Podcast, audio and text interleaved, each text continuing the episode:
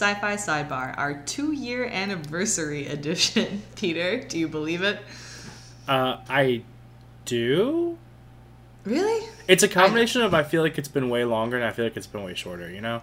Also, I'm your co-host, Cece. Sorry. And I'm Peter, your other co-host. Thank I just you, Cece, for so finally excited. finishing. Cece, I want you to know that is literally what I based the entire rest of the editing process on, and you ruined it. oh well, we got there. I line up those words, and I was like, and "Oh then you man, don't check anything else. yeah, I, yeah, that's it." I line up those words, and typically that's all I need to do. I'll listen to the whole thing, and I'm like, "That's good." So all I'm saying is, you didn't say it, and I was like, "Oh, this bitch." well, I did say it eventually. I I figured know, out that it was a necessary step. So no, I, I appreciate that. I and then you saved me a lot of anxiety, but like I would have felt that the entire episode. I don't even know what I'm answering here. Okay, all right, all right. So anyway, two years. Our two-year anniversary. I don't feel like it's been very long. Honestly. That's good because we don't have very many downloads either.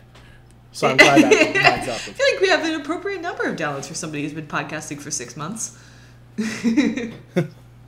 I mean, Oh yeah. wait, that's not us. oh no! Oh no! It's been two years. Oh no. Gasp. well, you know, what do you do? Anyway, um, so for our episode, if you uh, didn't look at the episode title for some reason, That would be wild. this episode is about Brian Staveley's book, The Emperor's Blades. now, Peter and I already talked about how much we love this book. And I don't know, did we talk about the fact that it's like not very popular? I don't think we did. It's it blows my mind. It's so good. Yeah. So part and of my I just read it for the second time, and it's still so good. And I don't understand why more people haven't read it. So part of my preparation for every episode is uh, reading the synopsis of the book, just to go Mm. through and you know refresh my memory. Because typically, especially with like the work lives we both have, I don't listen to the books within like a four day window like I used to. uh, college, the one thing I miss.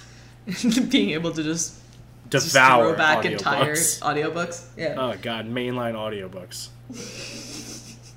so, I was trying to find a synopsis for this book, and it was damn impossible.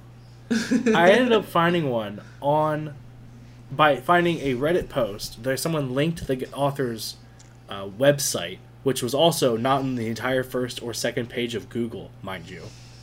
When I googled the name of the book and then synopsis. That does seem implausible. Yeah, it really is ridiculous.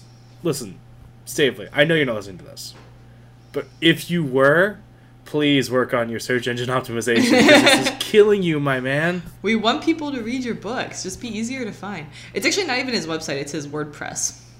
Wait, is his WordPress his op- we- website? Never mind. The- me. WordPress is a website. Don't listen to me. I always thought WordPress was like a blog. Well, WordPress is actually the platform that you that I use to build our uh, Oh, our original website was original totally website. WordPress. Yes, so it can be anyway. It Doesn't matter. I have no excuse to be so ignorant.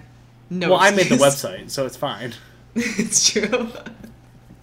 I think I had Anyway. to post an episode once, so the The funny part is this guy is using the subdomain of WordPress.com. yes, he is. I I Brian, Staveley, I get it, man. Hosting fees Stuff are tough, there. but like, but we swung it. yeah, man. For our we swung it for a year no for money. our shitty podcast. That makes no money. I won't say oh, shitty Let's- podcast. I actually listen to some of our old episodes sometimes. I find them entertaining. if we didn't find us entertaining, we would never have conceived of this idea. That's fair. Okay, good point. Good point. Anyway, anyway, so so, let's stop being mad at Staveley for not promoting himself well enough. Not And putting his brain out there? What a great freaking author he is. what I love about this book and about our, our last year's book, the uh, the main thing that we I think we've found in our annual books so far is we've been looking for books that are like really encompassing everything we look for in fantasy, and in all our books, right? Right. We've got this amazing world that's built up. I oh yeah. this world like you and I have ranted about this world. Like it's the best fantasy world I think I've ever come across. It's up there. I I'm a, I'm always cautious with superlatives because I feel like I always forget my actual favorites. But like it is definitely it is definitely highly ranked. when I think if someone asks Top me what my for favorite, sure. yes, okay, fair enough. When someone asks me like what my favorite example of fantasy world building is, Mm-hmm. I'm probably gonna say this book Interesting. because I just like Staveley is the master of mentioning something in passing, and I'm like, wait, wait, what was that? And he doesn't get back to it fast enough. Yeah, that's totally true. He really eases you into a lot of concepts, like all the gods, like the Stream. Like he starts with Csestriim, and then he doesn't mention them for like half the book. Right, that's a hard move. Like when your first chapter is the Csestriim.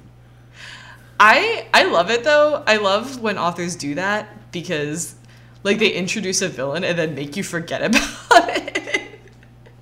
and like initially you're trying to figure out how it's connected and then like so much time has passed you stop even trying to connect it and then it comes back and you're like, "Oh my god, I totally forgot about that guy at the beginning." Yes. it's just it's fun. And I don't did they call him Stream? Like did they did they call him out as what he was at the time? I believe they did. Yeah, I wasn't sure. I believe when they were talking about like the rot and explaining the Csestriim's children, they talked about that. Uh, yeah, you know, I think you're right. I think they talked about how the Ancestrum were ancient. Well, Which, by the way, Peter and I are not going to do a good job with that word. yeah, like there's a lot of words in here that we're just not gonna do a good job. I, I'm, yeah. Uh, my problem is I make it like an extra syllable. I'll go like cassette stream. It's not. It's it's cassette stream. It's like We you start. It's like you start another word that has a harder no- sound, and then you quickly go into an S.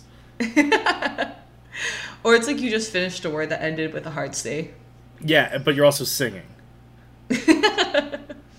Perfect. It's perfect. It's such Anyway. a great word. No, it's fun though because it's like a tongue twister. Like somebody will say a tongue twister at you, and you're like, "That doesn't seem hard," and then you try to say, it and you're like, "Wait a second, that's really challenging." I think about how many hours that the author, the the the uh, narrator for the audiobook must have just sat there and been like, Csestriim, access stream, Csestriim. I can't even do it, It's so hard. but that makes it good, honestly. And you know what? As interesting as a word that is, I think the actual Csestriim themselves are much more interesting. Excellent topics. Let's turn into something actually interesting. Yes. See, let's shift from our normal rambling about bullshit that no one cares about, like how hard this word is to say, and shift into some meaty try it, listeners. Just try it. Now for 30 seconds of silence for you to try to say Csestriim. we want you to record it and send it back to us. we'll just like start tweeting videos of people trying to say that. but yes, no, I I agree. Go on with what you were gonna say about them. okay. Anyway, I love. I like the cassette stream a lot. Mm-hmm. I think they are a great example of a terrifying villain, Yeah. and that isn't fully realized even in that first chapter where they're literally committing genocide. Right. It is even real, fully realized later when Tan and the abbot are telling the story of the the war between the humans and the cassette stream. It's like it's later. It's uh, I mean this is a bit of a spoiler, I suppose. It's in later books that like the the real villainy of them, the insidious nature of someone who looks like a human, can talk like a human, can act like a human, but inside has nothing resembling emotion and almost lacks even an ego. Like what they are capable of and what kind of enemy they can be is so good. Yeah, it's really interesting. I don't think I've personally encountered a villain like this in fiction before, where it's like an entire race of beings to which you are related. Because, like, sometimes they have sort of, and like, I wouldn't even say less thought out sci fi, like, villains that are like just, you know, War of the Worlds aliens or whatever. They're kind of unknown and unknowable, they're single minded, etc. Like the Borg. Yeah, right. I, I haven't consumed that media, but is that Battlestar Galactica or Star Star no, Star Trek? Oh, shut up. it is Star Trek. Thank you. The Okay. Cylons are The Battlestar Cylons are Battlestar Galactica. Which are also I haven't consumed either of those media, so we'll get to them eventually. God, I can't wait But to the make you watch point the first is- season of Battlestar Galactica. huh? I can't wait to make you watch the first season of Battlestar Galactica. Continue. Okay, we'll get to it. Um, next month maybe. So, what I was saying was like I don't think that there's like so you have you have media where you have an unknown and unknowable villain, but I don't really feel like there's ever been something where it's like, hey, we're just like we're kind of you except without this one ingredient, but that one ingredient is so essential to the human experience that without it, you're nothing like us. You know what I mean? Yeah, It's just that one change, but like it, it makes all of the difference in the world. And I think it's just, it's very interesting. It makes them But- utterly alien. Right. But in such a way that they could still fake it and act like they're human. It's it's I don't know, it's it's a very it's a skeevy thought, I guess. It's it's creepy. It's like you said, it's insidious. The idea that they can look, act, talk, behave as though they're human, but it's all basically a perfect act. And the idea of being sort of perfectly rational. I mean, you have again, you've I've experienced characters where they're very rational and like people think that they're kind of heartless, but like they do always have heart, right? Not Stream, they don't really have that redemption. They're just literally beings of logic. Mm-hmm. Yes, and I mean that just. Uh, it's not even quite like they're a species of sociopaths. Right, I almost said that too, but then I was like, no, that's not really it. No, there's something else going on there. Because their behavior and, like, kind of their outlook, as far as we can tell in these books, is not quite what you'd get out of, like, you know, a, a psychological briefing on a sociopath. Right, because sociopaths still have desire and emotion. Right, they They, have just can't relate to the emotion of other people. Yeah. I think it's as close as we're going to get as far as, like, real world relations. Yeah, But- maybe. It's like if you took a sociopath and cut out the, the self. right, right, exactly. They're just completely without self, which is sort of the whole um, analogy with the vaniate, and why it helps. Why why it makes it possible for humans to imitate cassette stream. Yeah. And that was such a wild revelation the first time I read this book. Oh, did you not see it going that way? I mean, kind of, but we didn't really get enough information about the cassette stream to be like, oh yeah, the vaniate is like the cassette stream. We also didn't get enough information about the vaniate. Yeah, You had to kind of piece it together from the cryptic sayings of the Shin. that's true. And like whatever weird Eastern religion knowledge you have in real life that you're trying to relate it to. You're like, is this Taoism? I don't know. I gotta go read that book. Like, Also, what's Taoism again? Is that the one like you're trying, to, Basically. you're trying to remember which one's Taoism, which one's Confucianism, right. and you're hopelessly lost. And you just don't know anything about any of that, realistically, if you're me. So, Yeah. Um, my world religions teacher from high school will be really disappointed in me, but frankly, I'll never see him again, so I don't care. and our and our literally Buddhist brother-in-law. That's literally Buddhist is a strong word. it's literally Buddhist, like we're literally Catholic. Uh, yeah, I suppose you could say that. Anyway, um, so the, so the, yeah, that that's the Csestriim.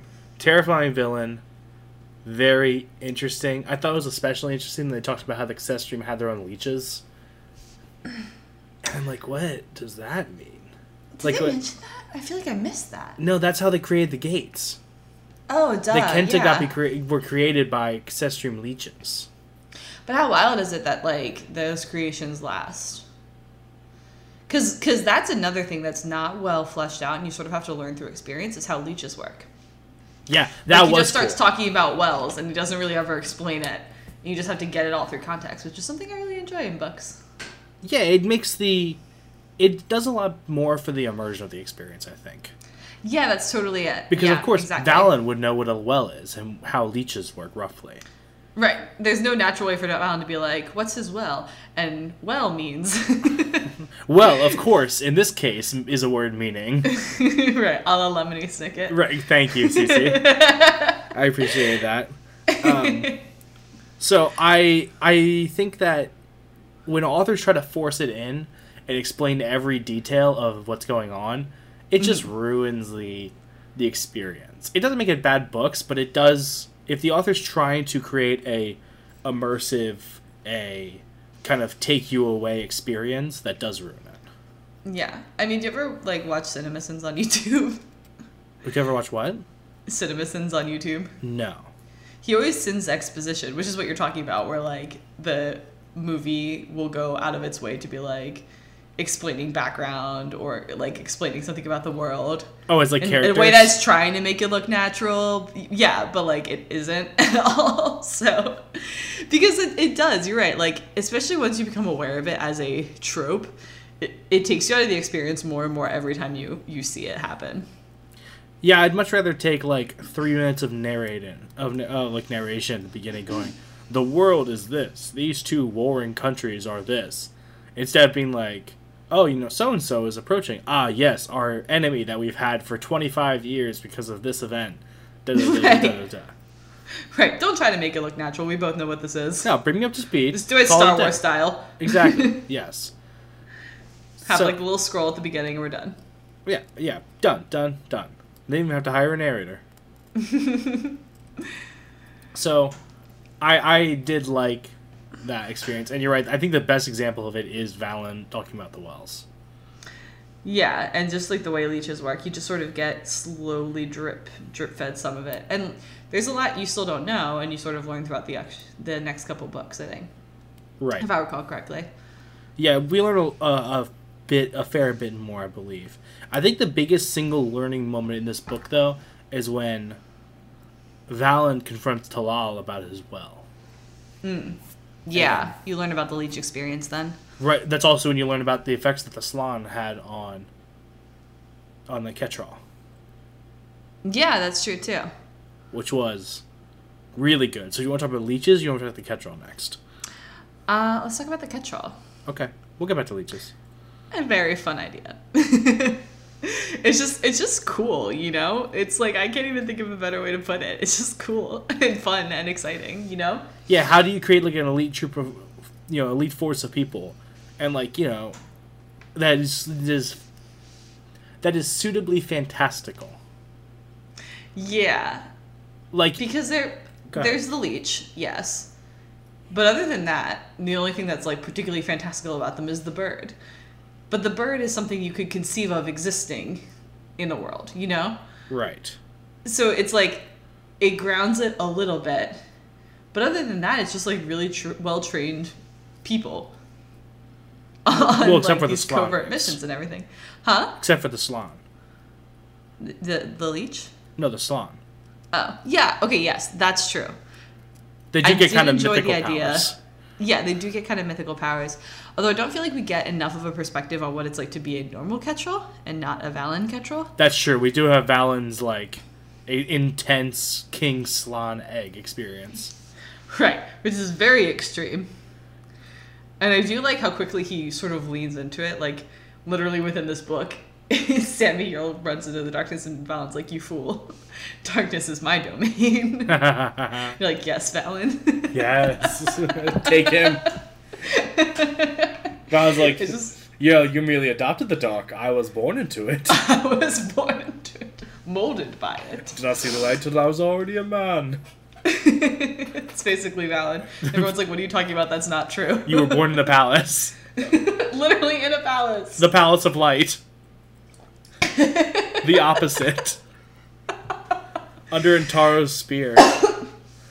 Uh, Oh man, yeah, no, but I, the Kettral, they're just fun, man. I don't know what to say. Oh, it's I don't have anything profound to say about it. I just enjoy them I- as a concept. I think it's great. I think that the it's a cool step because like you could have an elite fighting force. All right, sure.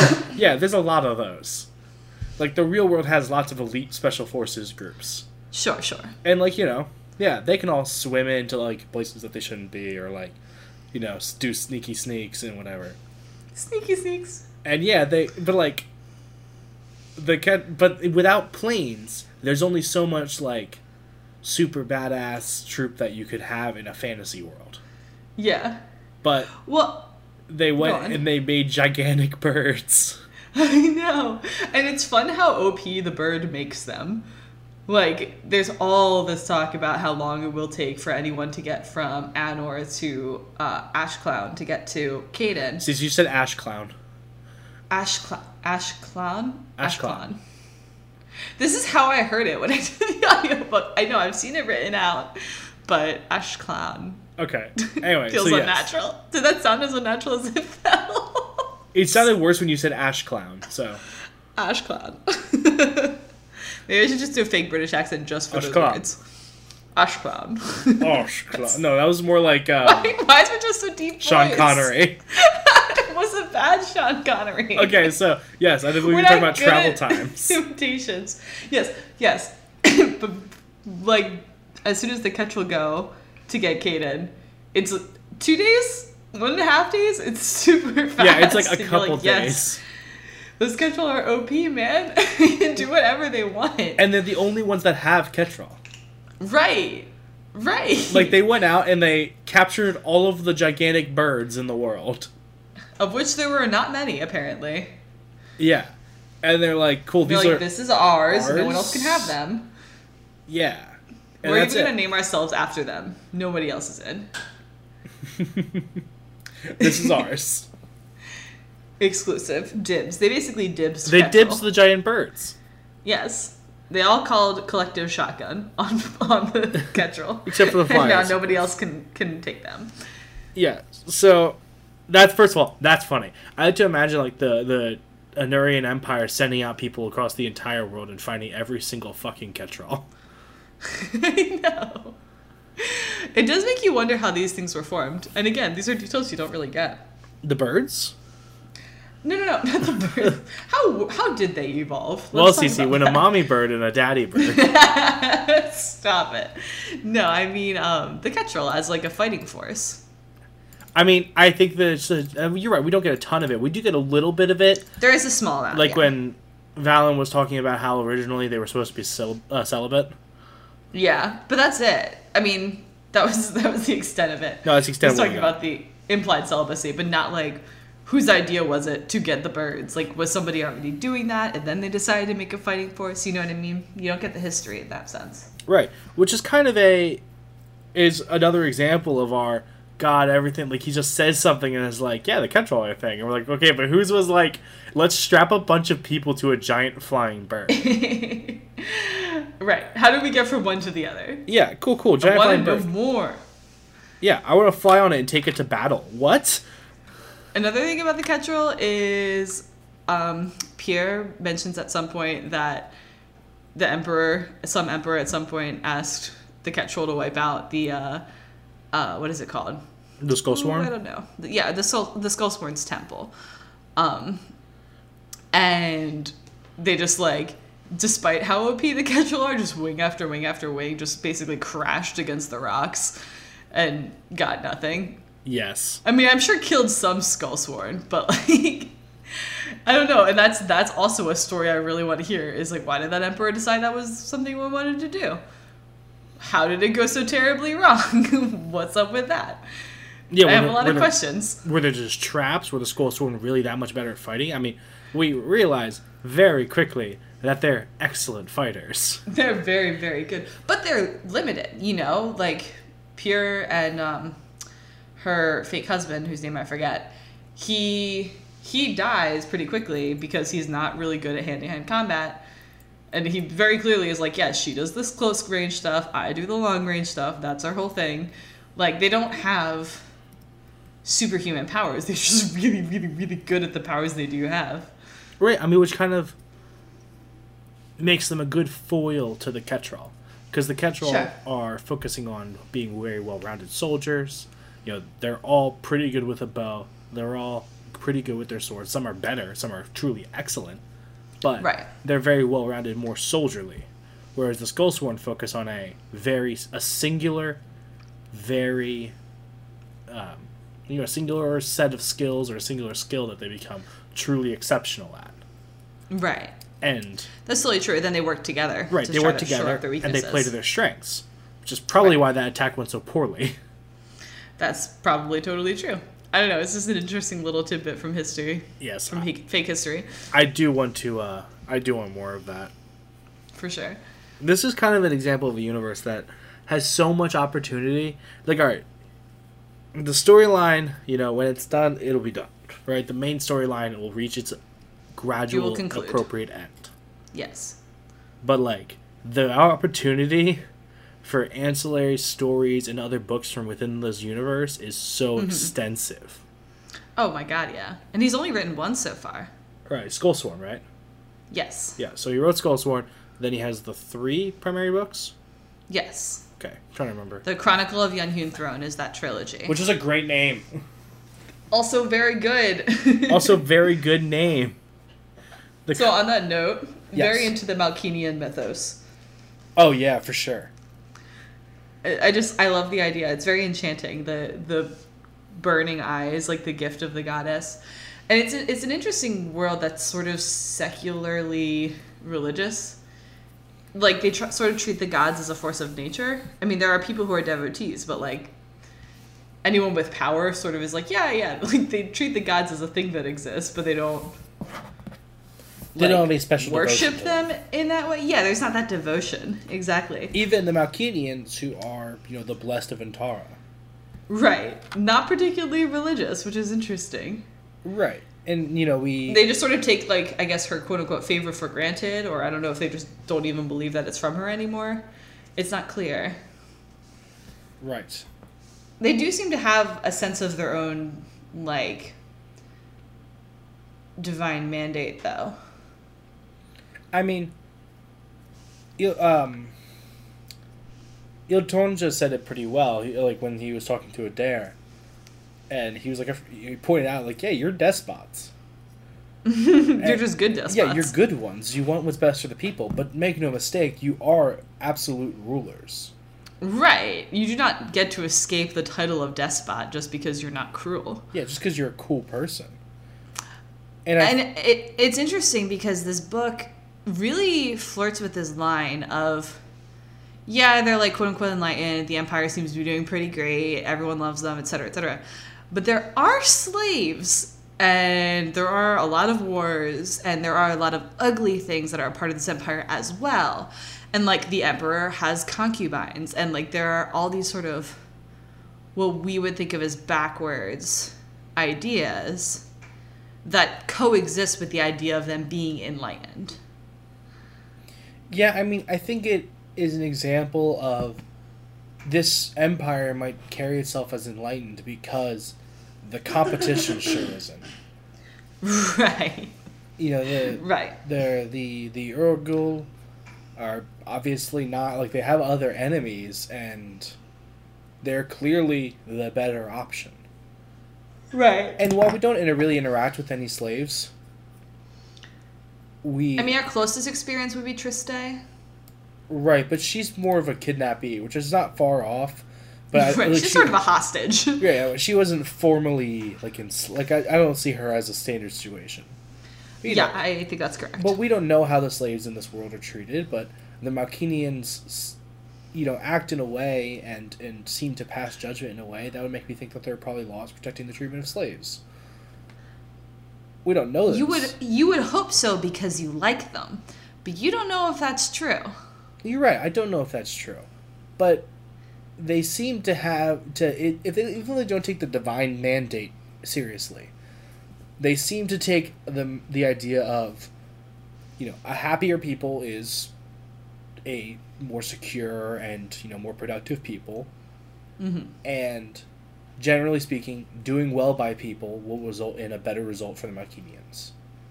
Yeah, no, I think you're correct that they have a keen sense of their responsibility as rulers. Is that what you're trying to say? Yeah, that seems to be the best way to say what I said. Yeah, so I, I do agree with that, and that helps for sure. Um, but I just think it's it's an interesting choice to have it not be well, they're good guys, you see, so they're good guys, and everything's simple then. Like, there are things that they do that we wouldn't agree with as, like, Americans in the real world in 2020. But, but in the context of the story, if they don't feel natural, they at least don't feel like they necessarily contradict the nature that you've like identified with the people. Do you know what I mean? Does that make any sense? Yeah. Yeah, I, I, I think that does make sense, and I think what Steve was trying to do was create a realistic situation. Cause yeah, and not in as ugly way as like some some uh, right. fantasy authors. Right, he's not writing a, a you know a dystopian fantasy novel. He's saying, look, right. here's a family that, generally speaking, want to do well by their people. Right. And they would rather see things better. And you know, maybe they'd rather there not be slaves, but they acknowledge as an economic response, like requirement of that empire. Right. And it's hard know, to have an empire in that sort of like techno- technology level without slaves. Right.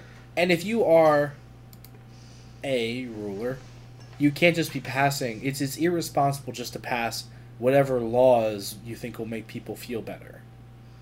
True. Or even like whatever just is your fancy. If you want to enact change, you need to do it in a measured generational way and not a ah boom the slaves are free. Well, and that's part of what's so beautiful about the idea of an emperor needing to achieve Vaniate. Yes, I was. It's not really. It's not really explored in this book. I don't think it's a spoiler though to say that it comes up in future books. I don't um, think the the practicality of that does. What do you mean? You don't think it comes up, or you don't think it's a spoiler? well, I don't think it's a spoiler, but also like, I don't think the I think we've already gotten like the main reason why the emperor has to achieve the vaniate.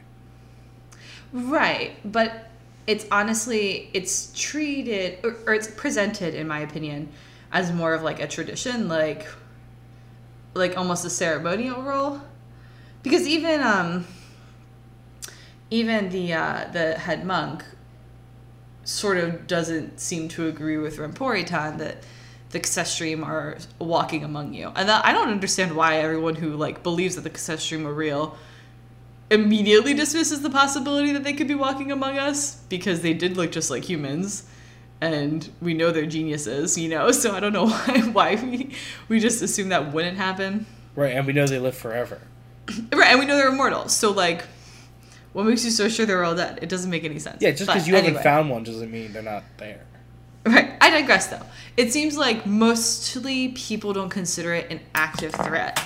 Even the people who are in the know about the Csestriim remember more of their story, have a sense of their threat, I guess, in a more present way than the normal people right. who think of them as a fairy tale and believe they are real. People that you know have read their novels or their writings in the in Taro Spear and stuff like that.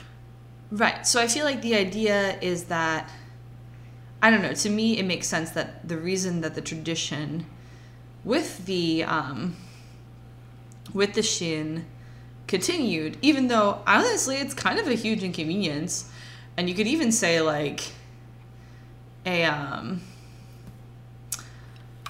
Uh, uh, uh, I'm trying to think of the word, but a like a risk.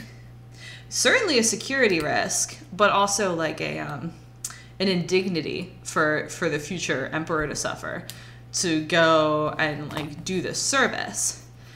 And it's not clear whether or not the people know that it happens. It, I, I can't imagine that they do. So it's like where do you say that you're sending your heir a. Off for training. Um yeah i guess off, off to training which is true but like there's all these i mean it's talked about a little bit in this book that like Adare was at her father's side her entire life learning from him, following him, receiving delegations from him, training under him, basically, for politics. It would not be hard to argue shouldn't Kaden be the one doing that? And even, I mean, I think that there's an argument too that, you know, is Adare more fit for rule because she's actually learned all of those things? I think it's, I mean, it, it, I think it gets mentioned at some point, but my point is this. If the Vaniate didn't have a practical use outside of its ceremonial purpose, I sort of doubt that this relationship between the Shin and the Malkeenian emperors would still go on. But there's all there is another practical reason. Like yes, I realize is? that the Malkeenian emperors being able to isolate themselves from emotion and make purely rational decisions, especially in like highly emotional or highly personal decisions for the best of the empire. Fine. But the practical reason is the reason empires fall apart typically, especially at this technology level, is that they tru- grew too large and they weren't able mm-hmm. to regulate themselves. Rome. Right, Rome. We're talking about the Annurian Empire, which had, you know, the the they were saying that the Ashk'lan was like, you know, hundred leagues past the border of the Annurian Empire, and it was Yeah. two months from Annur to Ashk'lan. Right. Like that's a long way to travel. Yeah, it's true. And the way you keep an empire, and the, so here's but why do empires fall when they grow too large? They fall because some frontier general gets so popular with their men and gets such a popular crowd among them that they then have the power to match the central power. right. You fix that by having an emperor who can be anywhere in the empire at a, day or two's notice, That is true. That's true. tied together by an elite force of fighters who fly on the backs of huge motherfucking birds. That's true. You can pretty much be like, okay, Kettral, you go here. I'll meet you there. Exactly. We're good. So I, I think you're right. The logic aspect is important, but I mm-hmm. think the empire wouldn't be nearly as successful or nearly as long lived as it is if it wasn't for the Kenta. That's true. I, I underestimate how important the Kenta must be to the rule. It, I mean, it is it is mentioned. It just I don't know. Sometimes it doesn't stand out to me nearly as much as the idea of like being able to instantly go into this cool analytical state and make your decisions that way. I mean, I think this book really focuses more on the Vaniate and Right. the Kenta The Vaniate itself, like as a state, Right. and not just what it can be used to do. exactly as the ultimate goal of the Shin. And I think that the Kenta really play up their more play their more important roles in the later books. Mm-hmm. Um, I will also say that I think the major time the Kenta is talked about in this book as like what exactly it is and the you know and, and how the emperors use it is when Scial Nin is talking to Kaden about you know a third of the way in and telling him why he's doing the training. That's true. Yeah. Yeah, as you said, it comes up. Um, but so on the note of the vaniate, um, I found it I found it very enjoyable like watching the path that Kaden had to take. I mean, so part of the um, I guess contrast that I was talking about before where like, hey, everyone's enlightened, everyone's just like trying to be their best selves, but then on the flip side there's some ugliness like there's a lot of freaking abuse that both Kaden and Valyn are subjected to like to an insane amount. Um, Oh, yeah. and it's just sort of accepted and like fine because it's a means to an end. Um, but I did think it was interesting how they responded I guess differently.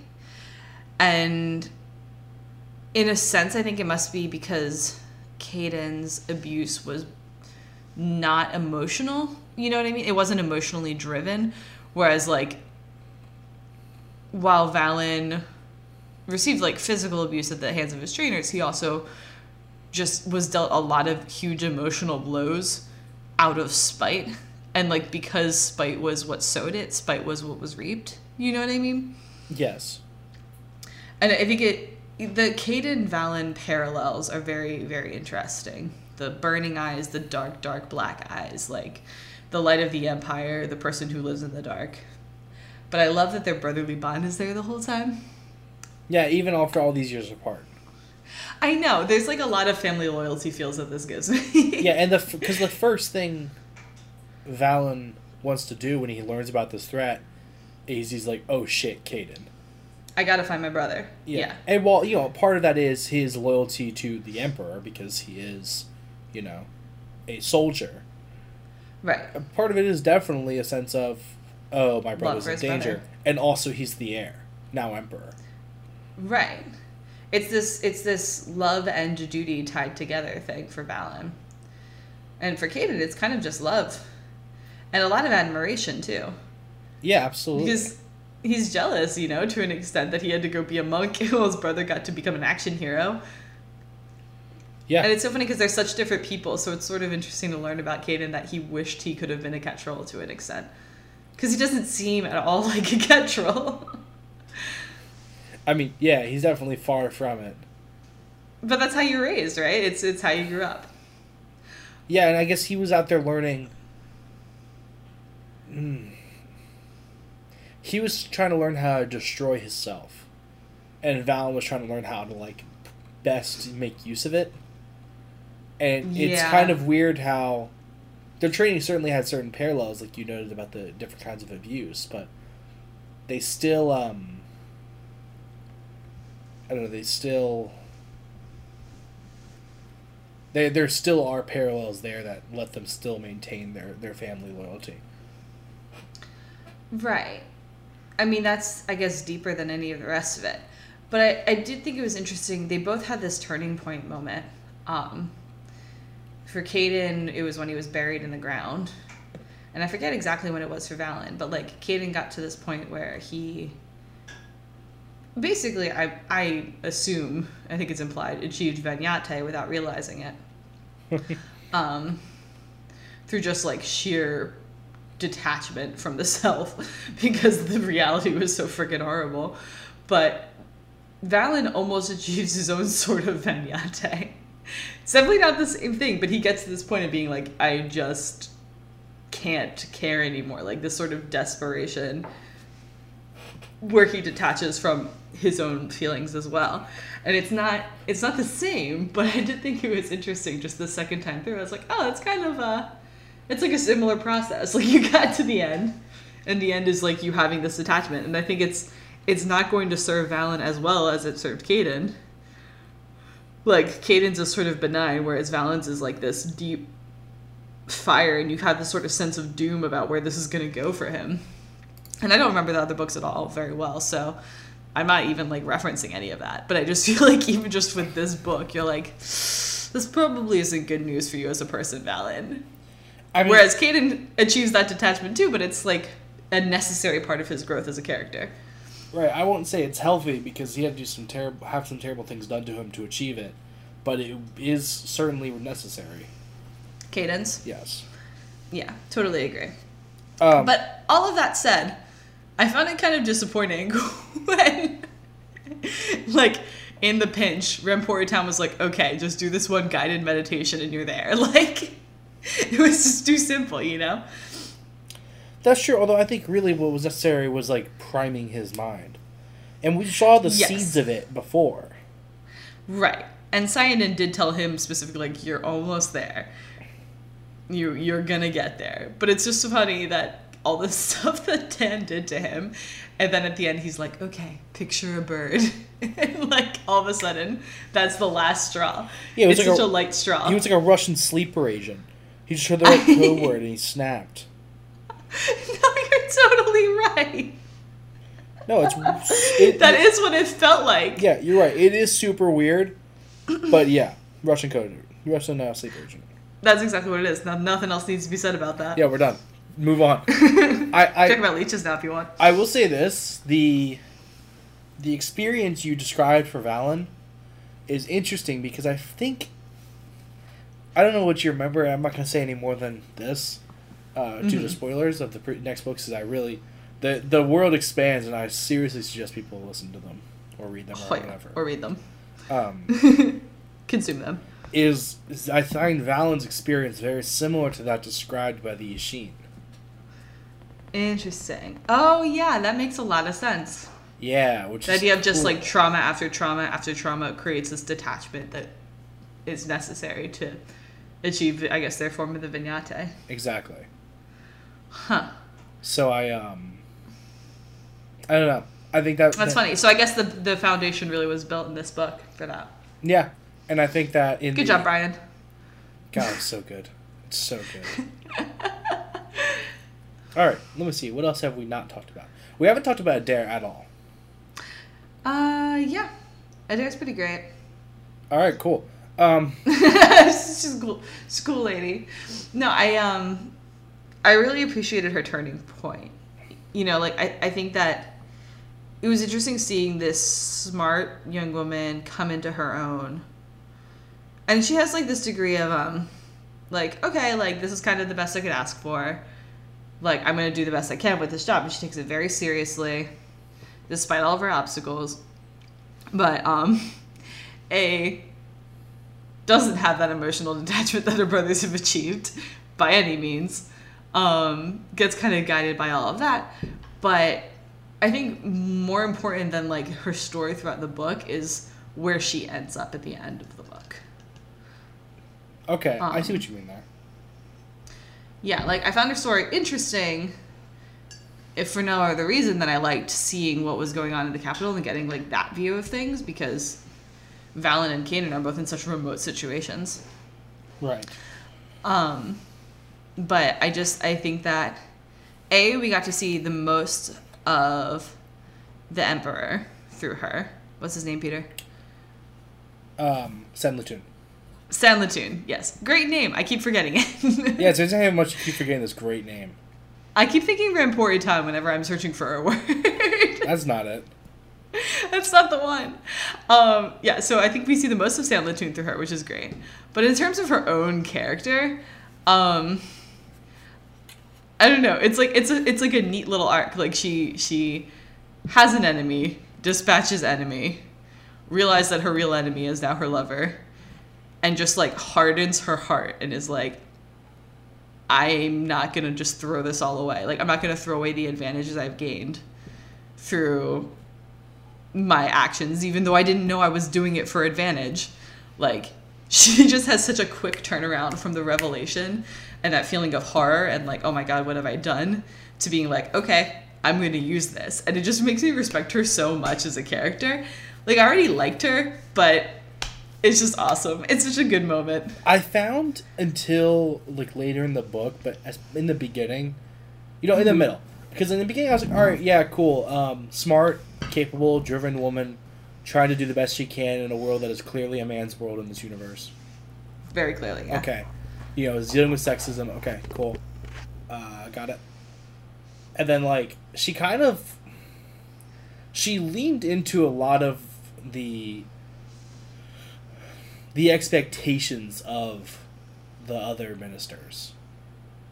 Like she started acting rashly, and she started like, and she would catch herself. She's like, "Oh no, I'm acting overly emotional. Like they think I will," and she started. She she was doing a lot of that, and Yeah. eventually that leads to her to killing the wrong man because she didn't take a look at the inheritance her dad had left her.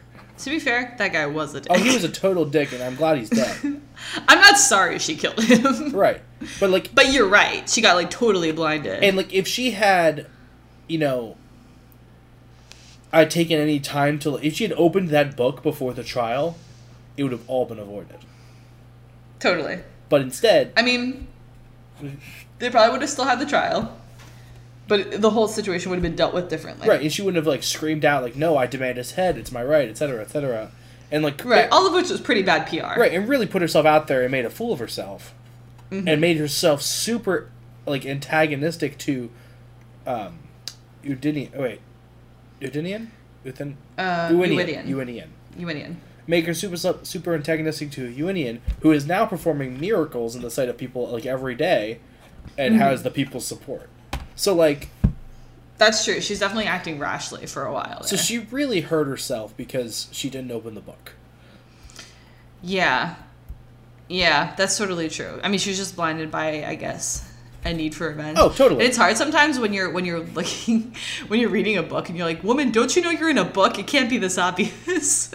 but of course, she doesn't know she's in a book. You know what I mean? Yeah, I mean, yeah, for sure. And I realistically would have been in the same position, but like, yeah, no doubt. I also think Adare smart. I probably would have looked at the book though.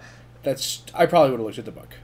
Yeah, I probably would have looked at the book. I would have been like, well, why would he have left me this? My one, you know, the one physical belonging he left me specifically, because really everything he left me is mine. Is like everything he left is mine. But like, why? Because you know, Sanlitun is something if not deliberate. Right, right. And when she reads the letter, she's like, "It wasn't emotional. That was just him. he wasn't an emotional guy." like, she knows this about him. She knows he's a very rational man. Right. And I'm assuming that the palace has tons of libraries. So why is it like you have this personal copy? Yeah. That, and she even wonders about that. She's like, that was kind of a weird choice, but uh, anyway. yeah. Moving on. Yeah. Like I told, and the dude was like meeting with Uinian in pro- like did some really un- unusual things right before he died. totally. And you know what that sounds like? That sounds like he was ferreting out a conspiracy. it really does. Like, on, I, I can't say how I'd react in this situation, but I'm pretty sure enough of my like red flags would be raised that I would have opened the damn book. Like that's super freaking weird. He has an entire like battalion of highly trained guards to protect him, and he just decided to leave them at home that day. Yeah, like what the fuck. Yeah. So that is the one thing I, I do take great issue with Adare. Um, I think in this book she's overall very good. I like her less Yeah. as the series goes on. but for now, she is good. Yeah, I can't remember how I felt about her in the rest of the series. You just say you have emotions. You had feelings. I just, I just know I had feelings. Um, I had feelings. I can't remember what they were. Although I can appreciate. But in this book, very good. yeah, she's she's good. That's just my major gripe. I can understand. That's a very frustrating gripe. Um, I also think that she um, she's in a very hard place. Like Yeah. she's there surrounded by people that knew her father, like that she's in the heart of the empire. She has this responsibility, and she's She doesn't really have any friends. right as far as we can tell, and she's dealt with the grief the longest of any of her family. Right, and she knew the most of her father. Exactly. So Um, not only did she get the news first, but she also like knew him as a grown up, which is not something that Kaden or Valyn really ever got to do. right had an adult relationship with her father. Right. and um, and that's you know hugely different as we both Mhm. know having you know being adults now and talking to our parents yes, having an adult relationship with them is very nice. right and it's important development in how you see them not just like as the parent Right. But as like I guess a companion. right A- an, old, an older person who everything. you won't curse in front of and also is great for advice But who you also just generally like, Yes. hopefully. yes typically so um, Yes. and so Cade obviously doesn't have that and Right. Valyn who while he knew about his father's death for a long time still doesn't have it Right. They both left when they were super young. And yeah, Kane spends the entire damn book not knowing. Right. It's very frustrating. Yeah, he starts writing the letter to his dad. I'm like, he's dead, dude.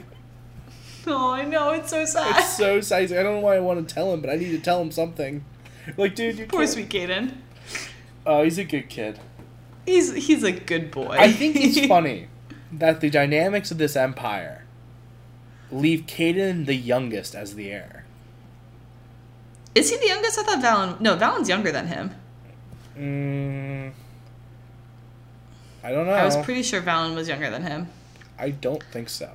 I think we argued about this before too. Actually, this is giving Really? me When did we argue about this is giving me some major, major. uh Yeah, the the literal Staveley's blog says the youngest son of the Annurian Empire and is there. Oh, really? Yeah, I mean, that sounds right. It was just in this read through I thought I heard something about how Fallon was his younger brother. Wait, so does that make Kaden 16? Because I thought they were two years apart. is Valyn eighteen? I don't know how old anyone is.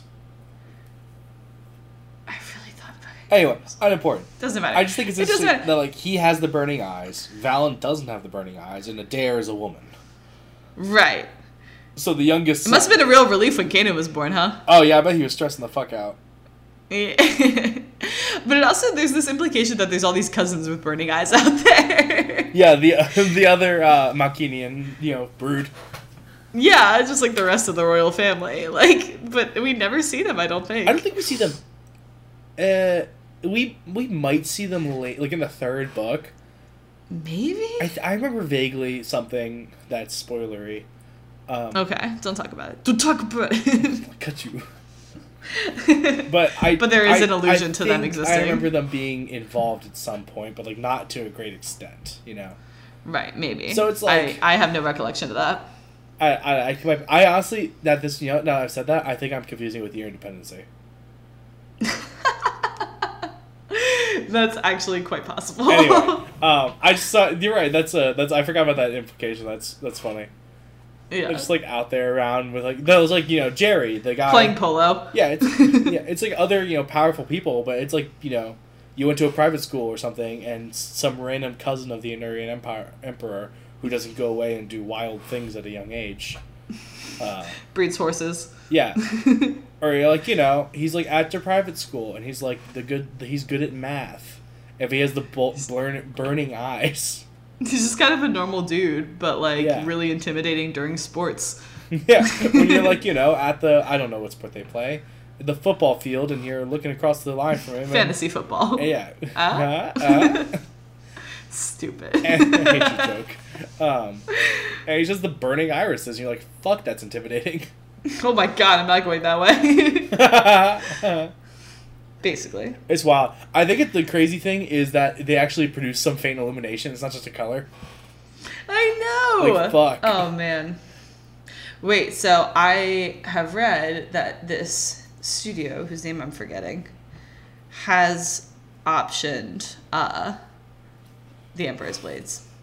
It's like this interesting fan it's like a crowd-funded like production studio of some sort. Thank God, because that's the only way this is going to make it to a screen. Um, Yeah, probably. I was like so excited because I really thought this was too obscure to make it to TV. And like it's still it's so early. Like they're just gonna sort of I think get together the team to make it and like get a proposal together and start trying to sell it to networks. Like and we're not even at the state where a network has it yet. Oh, man. But like somebody's working on it and that's what matters. And And, I do think this would be a very visually cool universe. Like we're I think at that point with CGI now that you can do it cool. Yeah, it's not going to be shitty looking. Because really, all you have to CGI is the birds and the eyes. That's pretty much it. Yeah.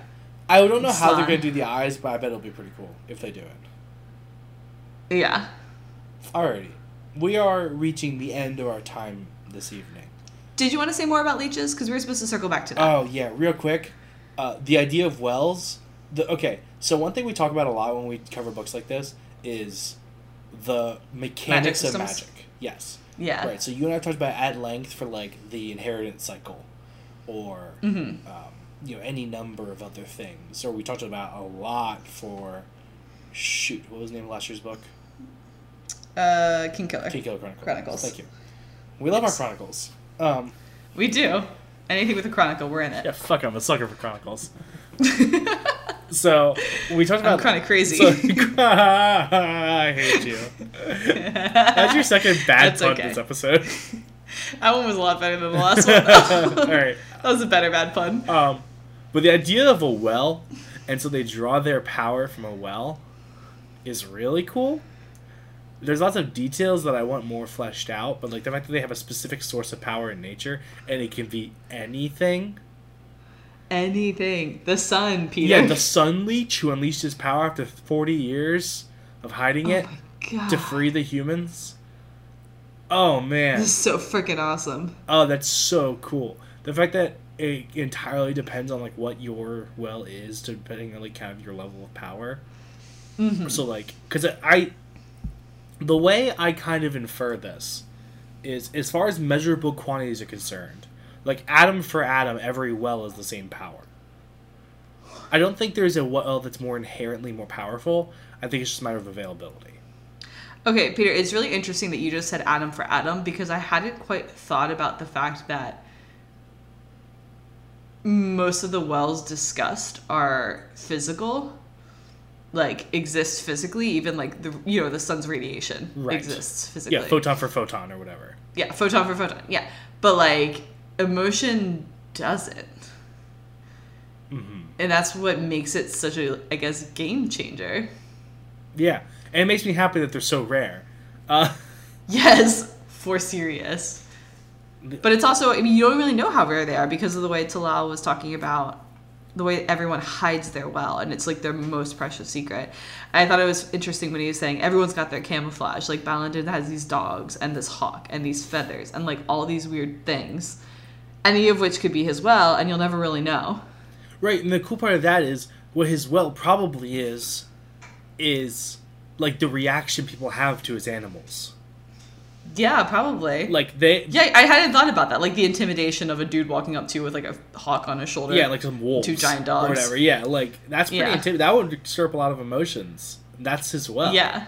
So like he's walking around generating his own power, even if even aside from the taunts, Right. which really it does. Balendin does it, but it seems like he mo- like he t- teamed up with Yurl just so Yurl could hurl insults. I know.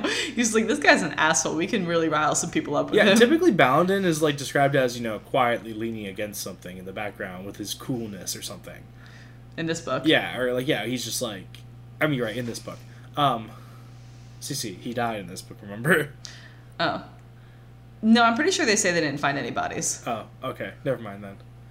I'm really sorry if that's a spoiler, but I'm pretty sure they said they don't find any bodies. Oh. They looked for them. No, they definitely looked for them with a um, Kettral. Okay, fair. Anyway, uh, so he, so you know, at, at with the catch-all, he's like just chilling, and then lets Yurl hurl insults all day and rile people up, and he's like, all right, hell yeah, power. Yeah. So I don't know. Balendin is a very interesting villain. I enjoy him a lot. He is definitely very cool. And he also upsets me a lot. It's both. I mean, sure, like just He's so sinister. this book, these books have such good villains. They do. Because Sami Yurl, Yes. sure, he's a bully. Sure, he thinks he's better. Sure, he's on you know in on a plot to kill the emperor Yeah, and yeah, the yeah. Malkeenian know. line. Whatever, no biggie. But Balendin, Mm, Balendin, the real power. And that's sort of what's interesting is like they they reference that Balendin is powerful. Like you know he's powerful, but they don't they don't treat him like he's in charge because he's not really on paper in charge, but like it sort of becomes clear you're like, "Oh, this guy's pulling all the strings." oh yeah, Like Sami is just like a like a tool for him, yeah, which is a way to rile people up. which is kind of terrifying. Yeah. It's awesome. I love it. I think leeches It's are cool. good. I think they are a interesting way to approach magic. I think it's pretty cool that this is a world that doesn't just like sus- find you know magicians suspicious and not really like them.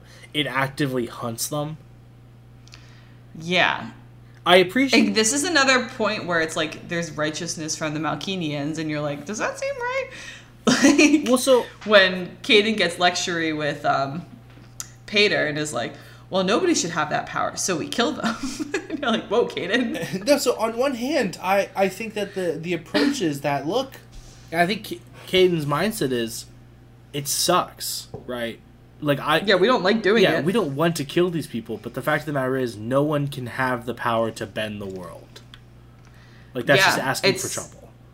It's just very like extreme egalitarianism, you know?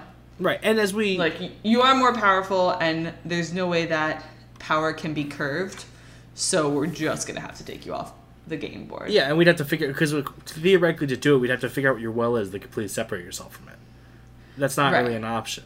And, And if your well is something like sunlight or even iron, like you're never really gonna be without iron. right, and we look at like Valyn talking about Talal going into the caves and Balin going into the caves and how it was unfair because they just walked down with their well and that's so different than any other Kettral going down there.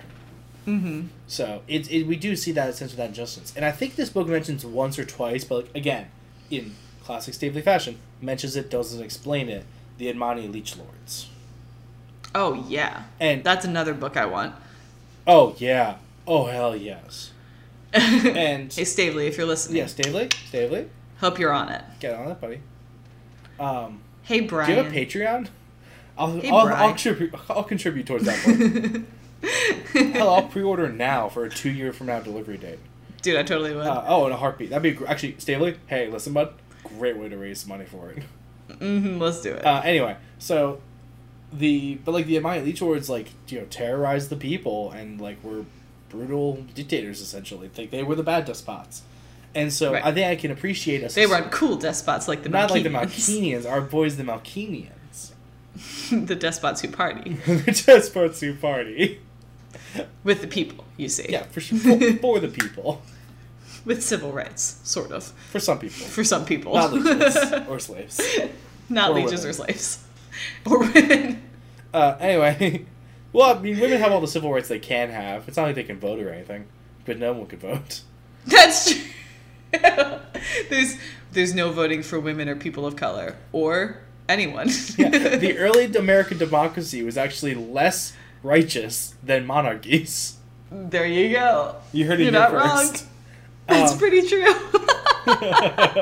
it's terrible. I mean, granted, monarchies very tilted, still in favor of white dudes, but it's fine. Yeah, yeah. There are some other issues, but still, no one could vote, so everyone could vote. when there were elections, everyone could vote. Voting rights wise, they had it better than us today, even arguably. Is it? Everyone can vote us. I mean- yeah, Peter, but there's a lot of questions about access. All right, we're not getting into this. I don't know enough about it really to have an intelligent conversation about it there's an argument anyway. about it. I just know that some people think there's problems about it, I should probably educate myself. um. Anyway, oh my god. so they um. Also, not convicted felons. Go on. So the. Oh shoot! I've lost my train of thought. Now. Anyway, you probably had a point that had to do with the book. almost certainly, but it's gone now. So it's unfortunate. There's at least a 50 50 chance that it didn't have to do with the books. uh, so no, you were talking about the the leech lords. Oh, yeah. Anyway, so I can appreciate a society which now is like, look, this went to shit when the Leech Lords were allowed to gain power. Yeah. We can't let that happen again, so we're just going to go ahead and kill them. Unless Unless. we want them to be on our military team. right. Which is Unless we want them to be a part of our like super squad. fantastic. I like that the, the, the area is like, well, we're always, the area's always looking out for no advantages, so they take leeches and make them fight. Or they die. Right. They're like, so here's the deal. Okay, so you know who doesn't you could get rights? executed, or you can come join us. I wonder. So obviously, in this book, we only get a view of. We really have to wrap up, but in this book, we only get a view of the Annurian Empire. I wonder if anywhere else, it's not like you know leeches are you know revered or whatever, but I wonder if they're allowed to live anywhere. Like if there's anywhere you could safely flee to. Right, because I think the idea the idea I get from the Annurian Empire is if you are a leech, you get killed. It's not like if you use your leech powers to do something.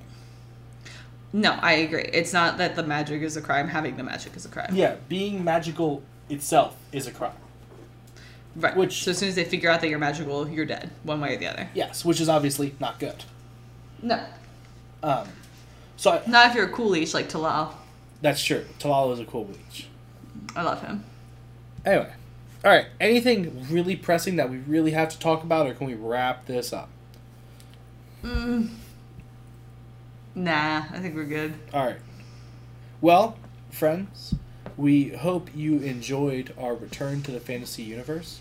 Um, We hope you enjoyed the book. I really enjoyed. Read more. I really enjoyed Share it with your friends. going back to a fantasy book, CC. I know. It's been so long because I don't have that much time for audiobooks anymore, or even reading. So like, I really only listen to the things we work on. Yeah. And I'll do I'll sprinkle in other things, but typically I stick with the things we work on. And Yeah, I get that way too sometimes. yeah, just things are busy. And uh Yeah. so I really enjoyed like listening to a fantasy book again. Yeah, and what a fantasy. I realize this is unrelated, but this made me mad about Doors of Stone again. Get outdoors of stone. This is gonna be our new anniversary tradition. Being mad about Doors of Stone. Because let's say, what are the odds that our podcast is still going by the time Doors of Stone is published? Uh I don't know, we're pretty stubborn. it's true. Besides, how, why else would Cece, how else would we talk regularly? That's true. We need this for our relationship. Yeah, exactly. anyway, rate five stars. Share with your friends so that Peter Knight gets to stay siblings. All right. Oh, Susie, where can they find us so that they can rate us five can- stars? they can find us on Apple Podcasts. Uh, is can they find us on Spotify? Yeah. Yeah, you find us on Spotify. Anywhere you get your podcast, pretty much. Um, please do rate and review. Um, we welcome feedback. We're, you know, still uh, fairly limited feedback wise and curious what people think. So, um, yeah, so come to our Facebook page at facebook.com slash sci-fi sidebar or facebook.com slash signifying nothing network where we sometimes remember to post uh, news updates. I usually remember to post episode an releases. That's pretty good. Usually. Um, our twitter.com slash signothingnet and our email does not always remember Oh. to do that.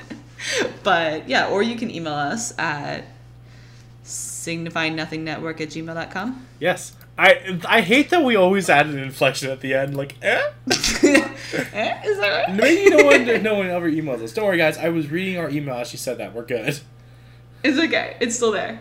um, yeah, so uh, hit us up, I guess. Our next episode is going to be released on February 3rd. It will be on Xenocide, the third book in the Ender Quartet Oh, I want to lastly by Orson Scott Card. apologize real quick about pushing this back uh, well past our two year. Uh, I had an incident this weekend that made it impossible for me to listen to the book. So, uh, It's very vague. so- Excellent. I mean, n- enough said. You. Uh, Rate five stars and email us for the story. it's not worth it. Anyway. it's kind of weird. It's exciting. well, I I bet it was. It was exciting for me. The retelling is less so. Yeah, probably. Anyway. All right. All right. Let's let's finish this thing. This has been uh, Sci-Fi Sidebar from the Signifying Nothing Network. A tale told by idiots. Bye, guys. Bye, guys. See you